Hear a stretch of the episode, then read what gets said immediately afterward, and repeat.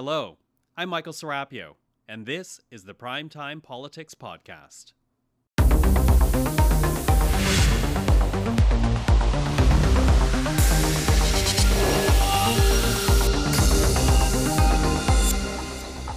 On Primetime Politics, agreeing to a daily pause. As Israeli ground forces go deeper into Gaza, the Netanyahu government formalizes a four hour stop to the fighting meant to be daily. This to allow civilians to get out of harm's way and to get humanitarian aid in. Canada's Foreign Affairs Minister, in the meantime, goes further than any other person in her government in acknowledging the need to discuss a ceasefire. Coming up, we'll get reaction from the chief representative for the Palestinian delegation to Canada. And is the Prime Minister running out of winning policies to turn his sagging numbers around? We'll convene our weekly journalist panel. This is Primetime Politics. Hello, everyone. I'm Michael Serapio. As Israeli forces continue their ground offensive into Gaza, the government of Benjamin Netanyahu did announce a pause this week. It's not the ceasefire that some have called for, but it is a four hour daily stop in the Israeli campaign to allow for humanitarian aid to get in and civilians the chance to get away from the fighting. And also, on the same day this week, the Foreign Affairs Minister Melanie Joly said there is a need to work for a ceasefire. The first time any Canadian official has embraced that idea rather than just a humanitarian pause. Well, joining us now is Mona Abuamara, the Chief Representative of the Palestinian General Delegation to Canada. Uh, Madam Abuamara, thank you for joining us again. Thank you. So I want to begin uh, with your reaction to what we heard from Melanie Joly this week. This idea, this acknowledgement that uh, there needs to be work towards a ceasefire. What do you say to that? Um, it's, it's a great message, and um, for us, we feel it's long overdue because we have been uh, facing uh, uh, what the war machine of Israel, when the green light is given by the free world, by countries like the US, Canada, and Europe. Uh, so, just starting to hear those voices support uh, such an action to stop the bloodshed and the genocide of the Palestinian people is uh, something we really appreciate. Up until now, uh, we've heard from the Prime Minister uh, saying that there needs to be humanitarian pauses. And, and we now know uh, that Israel has agreed to four hour uh, daily pauses in the fighting. I want to begin with this idea of a humanitarian pause. Why is that so different for you than an idea of a ceasefire? It's not different and it's really different. The, the main thing is what do you do after? So when those hours end, that's what tells you if uh, that's something we support or not. Because if you're just providing water, food, and uh, medical supplies for the injured, um, and then you start bombing them again, it defies the purpose. It's counterproductive of finding a, a, final solution that could prevent such atrocities from happening to begin with. And that's why we were calling for a ceasefire, an end to the aggression, so the people, the civilians, um, 2.5 almost million uh, Palestinians would feel safe. And um, the other thing is that even when Israel claims that it's providing those four hours or those paths that are safe uh, for people to transport on. We've seen even today um, people who were trying to get to the south being shot at and uh, uh, while they're doing so. So uh, there is a need to have a, uh, a very firm statement by the leaders to make Israel actually adhere to the international law and to its responsibilities as an occupying power. Well, as you and I are recording this interview, and to be completely transparent to people at home, this is Friday afternoon that you and I are discussing uh, or speaking with each other. there are right now reports uh, coming out of uh, from Gaza uh, where the fighting is around hospitals and explosions have been heard near hospitals, and this is where people and patients are being treated right now. What have you heard about that situation? It's not new uh, it has uh, intensified, and, and it's a problem now because whenever Israel bombs one hospital, people would leave there and go to another one, or whenever the fuel in one hospital um, uh, ends, then they can't operate, it's turned off, and then they have to evacuate and go somewhere else. So now Al Shifa Hospital is a scene of a total tragedy. And the problem for the Palestinians is that all of those scenes that the world seeing is allowed to continue. And there is no um, human uh, reasoning behind any such atrocities that are being committed and inflicted on the Palestinian people that uh, uh, have not done anything wrong.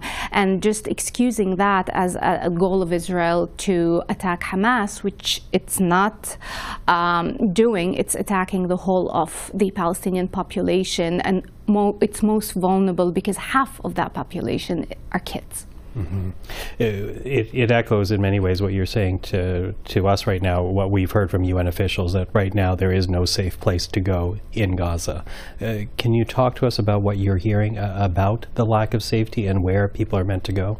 Um, I can tell you from a personal experience, I have family in Gaza, and uh, the other day we heard of um, their building where um, three sons uh, live with their wives and kids there, so 10 children.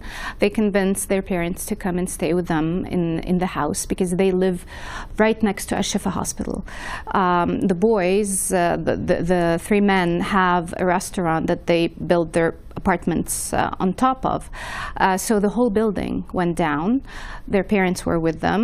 Um, so the, the elderly man and woman um, with their three sons were in the basement of the re restaurant because they thought that was the safest place to be. Uh, the three, the sons' wives with the 10 kids were on the upper uh, floor in a room. The whole four-story building uh, was sh shattered to pieces. They managed, thankfully, to get the uh, th three women and their uh, children. Uh, the, um, they were injured. Injuries. One, uh, two of them of the women serious. One was uh, nine months pregnant. She is still pregnant. She didn't give birth, um, and uh, she broke her leg, and now in uh, in Ashifa hospital. And the other one had a head injury. The kids had injuries. They managed to pull them out, but the five um, were now are martyrs, and uh, they couldn't pull them out till the next two of them till the next day, and three stayed for two more days until they were able to pull them out.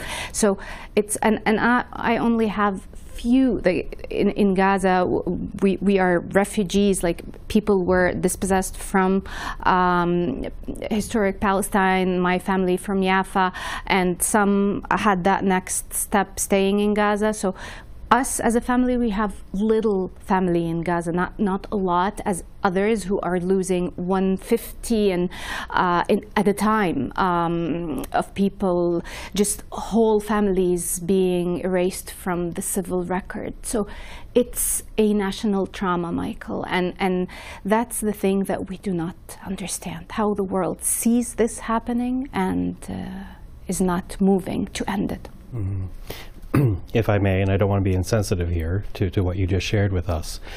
But when the issue is raised about the civilian casualties in Gaza, we hear it often from current American officials, past American officials, who, who lay the blame on Hamas because they say that Hamas has spent the time to build hundreds of kilometers worth of tunnels purposely beneath civilian enclaves, beneath hospitals, schools, places where normally war would try to stay away from, but Hamas is the one that has endangered the Palestinian people. What do you say to that rationale?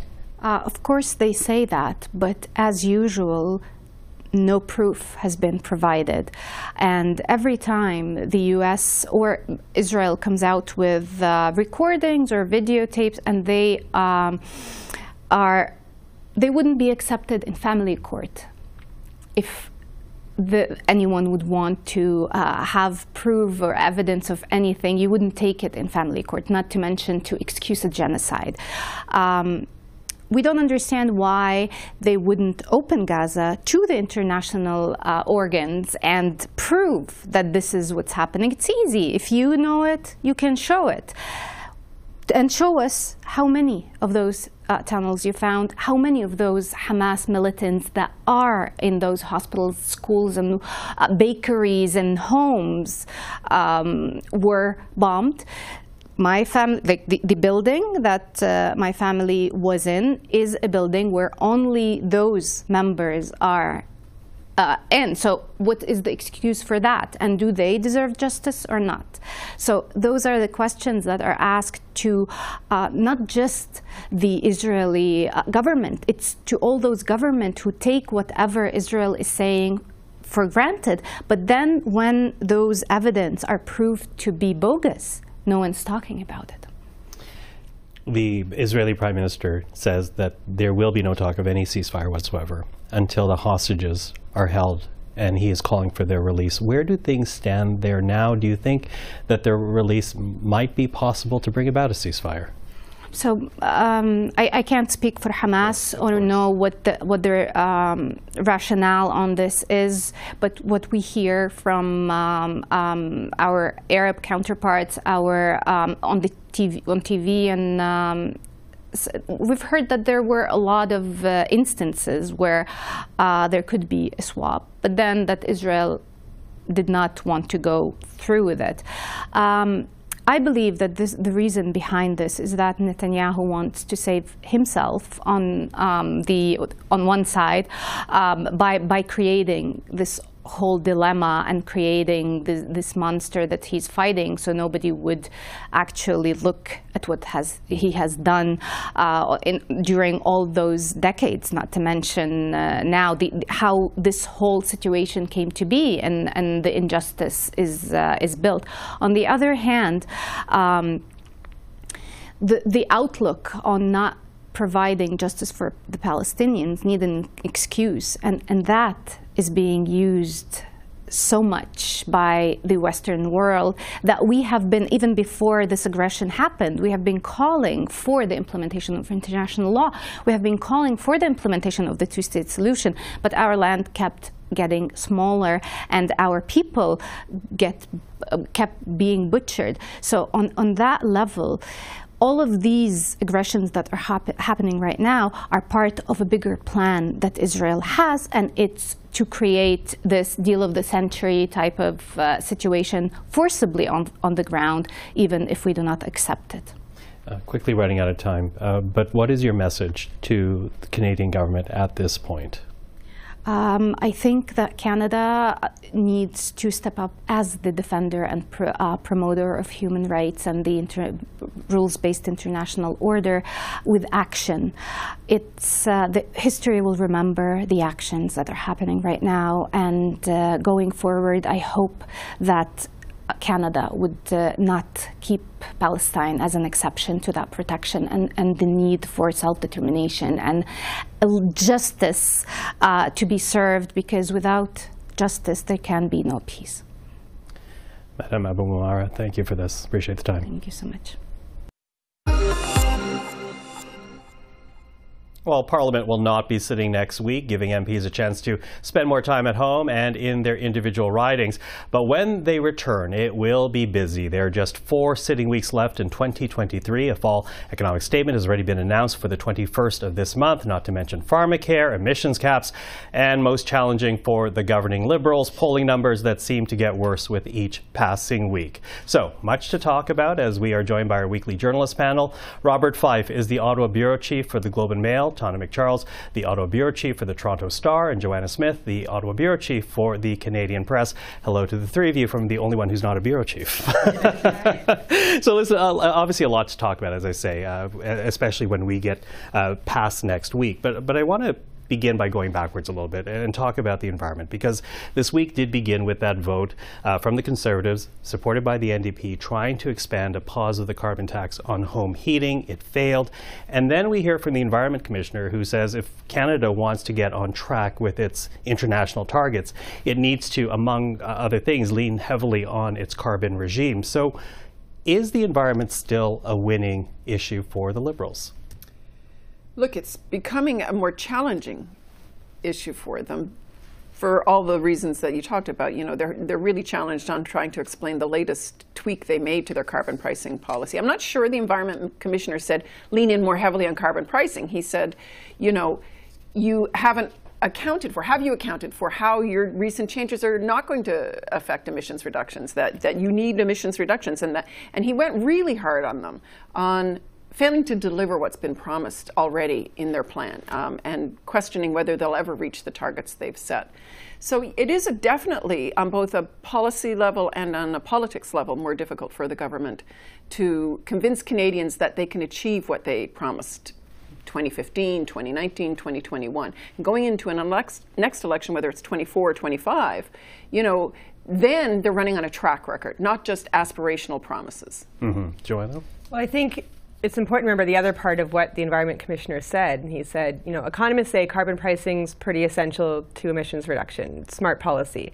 However, the Liberals need to communicate it better to Canadians, be more transparent about what it's going to cost them. Last year, he did talk about how it was disproportionately affecting small business, Indigenous communities. Says he wasn't really sure in his reports last year whether the heavy emitters, the industrial uh, heavy emitters, were really getting taxed quite as much. Um, it has always been a bit weird to me. The Liberals have, I feel, never, in, in trying to get at that affordability issue, talk about the climate rebates, it's like they're trying to hide the fact that carbon pricing is supposed to eventually cost more and change behavior. It's like they want to it's pretend that's to not hurt. the goal. It is yeah. supposed to hurt. Yeah. But they haven't been good at communicating that. They haven't been honest about that. So they expose themselves to all sorts of vulnerabilities about obfuscation. And the problem is, too, I mean, this is, it was always going to be hard. It's a short term, long term, uh, short term gain, long term pain policy. Mm-hmm not communicated well. Now they've gone and with this carve out for what appears to be purely political reasons, which they've come out and said. And so no one really trusts them anymore. It's completely incoherent, and it's hard for them to now have the higher ground, go on a campaign, and say, we're doing this for the right reasons, this will bear fruit generations down the road. It's hard for them to say that when they've backed down in this way. Mm-hmm. Uh, Bob, what do you say? Yeah, look, Canadians do care about the environment. There is no doubt about that. Polls, polls all show that, and we certainly had a terrible summer with all those forest fires. Um, you know, the climate is changing, and it's not for the very good. Um, but the problem that this government has is they, which is often the case with them, is they talk a good game, but they never fulfill the the promises of, of, all that talking. So, I mean, we're not meeting. We're not going to meet our uh, climate targets for 2030, according to the uh, environmental environmental uh, commissioner. Um, you know, we we uh, we still are still waiting for these. Um, regulations dealing with uh, caps on oil and, and gas, for example, that they that we haven't seen yet. The clean fuel regulation, we want to see that. There's a lot of things that this government hasn't done. And Which when they when they to. pull and when they do the uh, carve out for oil and uh, home heating oil for political reasons, that just undermines the credibility. The one good thing they may have going for them when it comes to the climate issues is well, how will the conservatives, what kind of plan will the conservatives put forward during an election campaign? If they can have a, a if they can put forward a credible uh, plan because they're going to they, they want to get rid of the carbon tax, that could that that will either help that will help obviously help the conservatives it's credible. If it's not credible it'll help the, the liberals. Mm-hmm, mm-hmm. you know and that's interesting because you, you, you almost touch on my, my next question too because I was using the word winning on purpose. Because uh, as we know the liberals the prime minister doing really poorly in the polls. They've tried a number of resets already among them the, the cabinet shuffle uh, coming back talking more about affordability when parliament returned in September. None of that seems to be changing the trajectory of pollings for the liberals and Justin Trudeau. Uh, why haven't those adjustments worked? Well, they haven't. You mean the adjustments that the Liberals have or in haven't made? Of, yeah, they in terms of in terms of, they of, haven't made a whole lot, right? Mm-hmm. They made the carbon tax adjustment, and it, politically, it's troubling them, and, and it's it's a big hit to them. Um, look, I think that. But they have reshuffled the team. They have done a bunch of adjustments. About, yes, but I think most people have perceived them, and probably rightly so, as either um, cosmetic or for electoral purposes, and um, trying to bolster their chances in certain ridings where the new ministers that have come in are really, you know, they need help. They need to show profile and that the government's working for them there, and they're desperate to keep those ridings. Um, so, have there been big adjustments though? Like, I would argue that you know, they haven't done a reset of their agenda in a couple of years since the 21 election. I guess there's mandate letters out that uh, a couple of mandate letters out, but they haven't made a major reset in where they're going. I mean, for months we've been, a lot of us have been wondering, like, where's their next big idea that's going to carry them forward, get them, uh, get the population excited, get people excited, but fundamentally, you know, they have major foreign issues, inflation, interest rates, everything on both a domestic and a foreign front is massively a crisis for them right now. So what's the reset? I, I, don't, I don't think there has been a reset. They're trying to channel their energies along a plan they think is working, but politically, it's not working for them. Mm-hmm. Joanna? Well, I think if you take all these announcements on housing, um, one, of the, one of the things is that a lot of these policies, a lot of these programs are going to take several years yeah. to bear fruit, right? And they've already been in power for eight years. Um, the 2017 National Housing Strategy was sort of promised as this big nation building legacy sort of project. A lot of problems with it. It really didn't perform as expected. Then they promised the Housing Accelerator Fund. Pretty smart policy, actually, ways to sort of get around, uh, you know, promoting urban density, longer term things, go, give money directly to municipalities. It was promised didn't actually start rolling out until this summer. Looked very much political for the first one to be announced at London, Ontario during the Liberal caucus retreat that was focused on housing, right?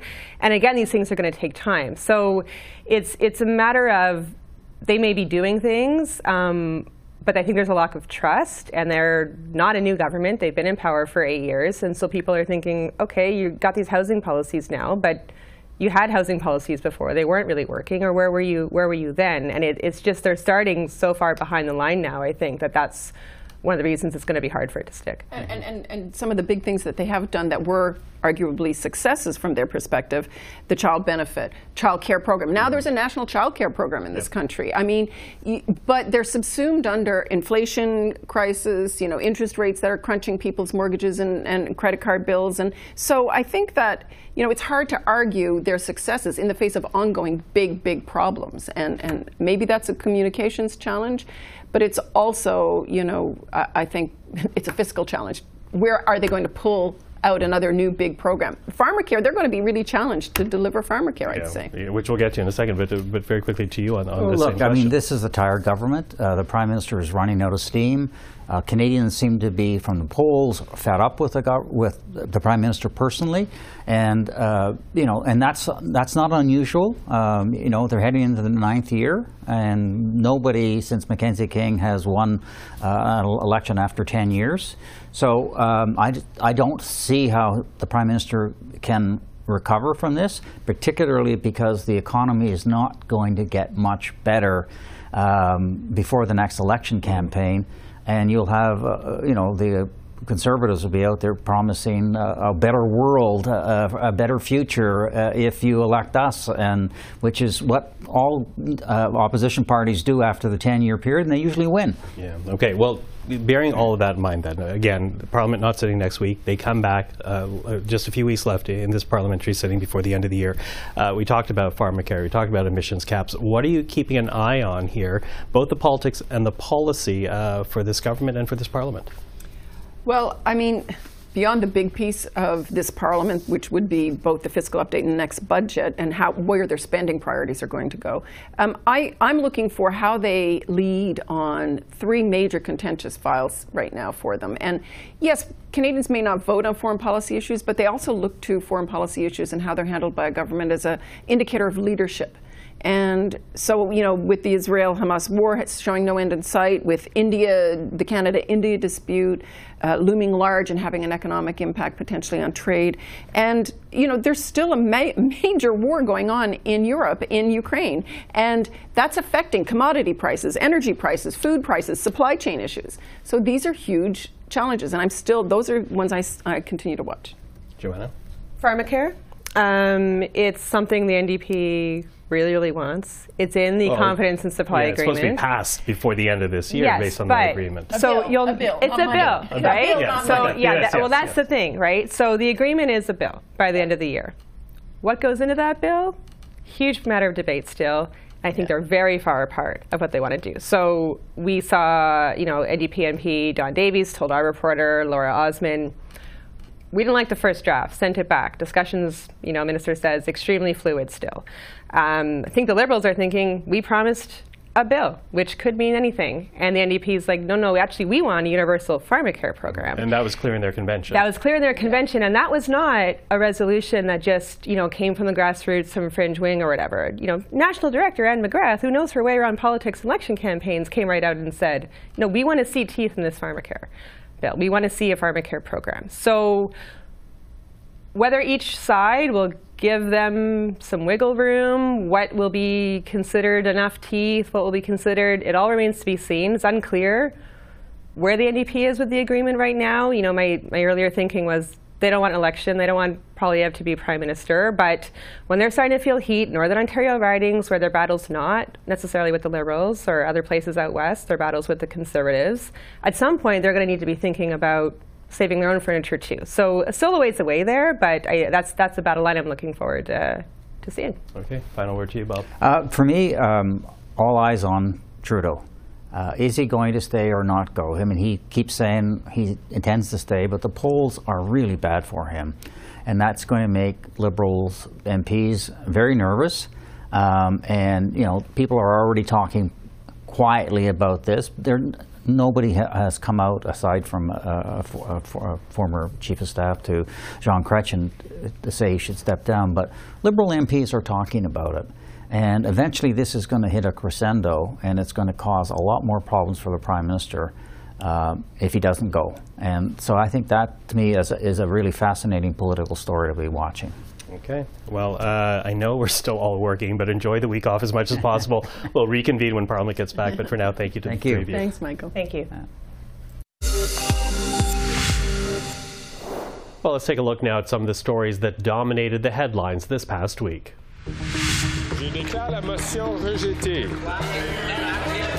It started with a vote on a conservative motion to extend the carbon tax break to all home heating. The Tories got some unexpected support from the NDP, but the motion was defeated as the Greens sided with the Liberals, as did the Bloc Québécois.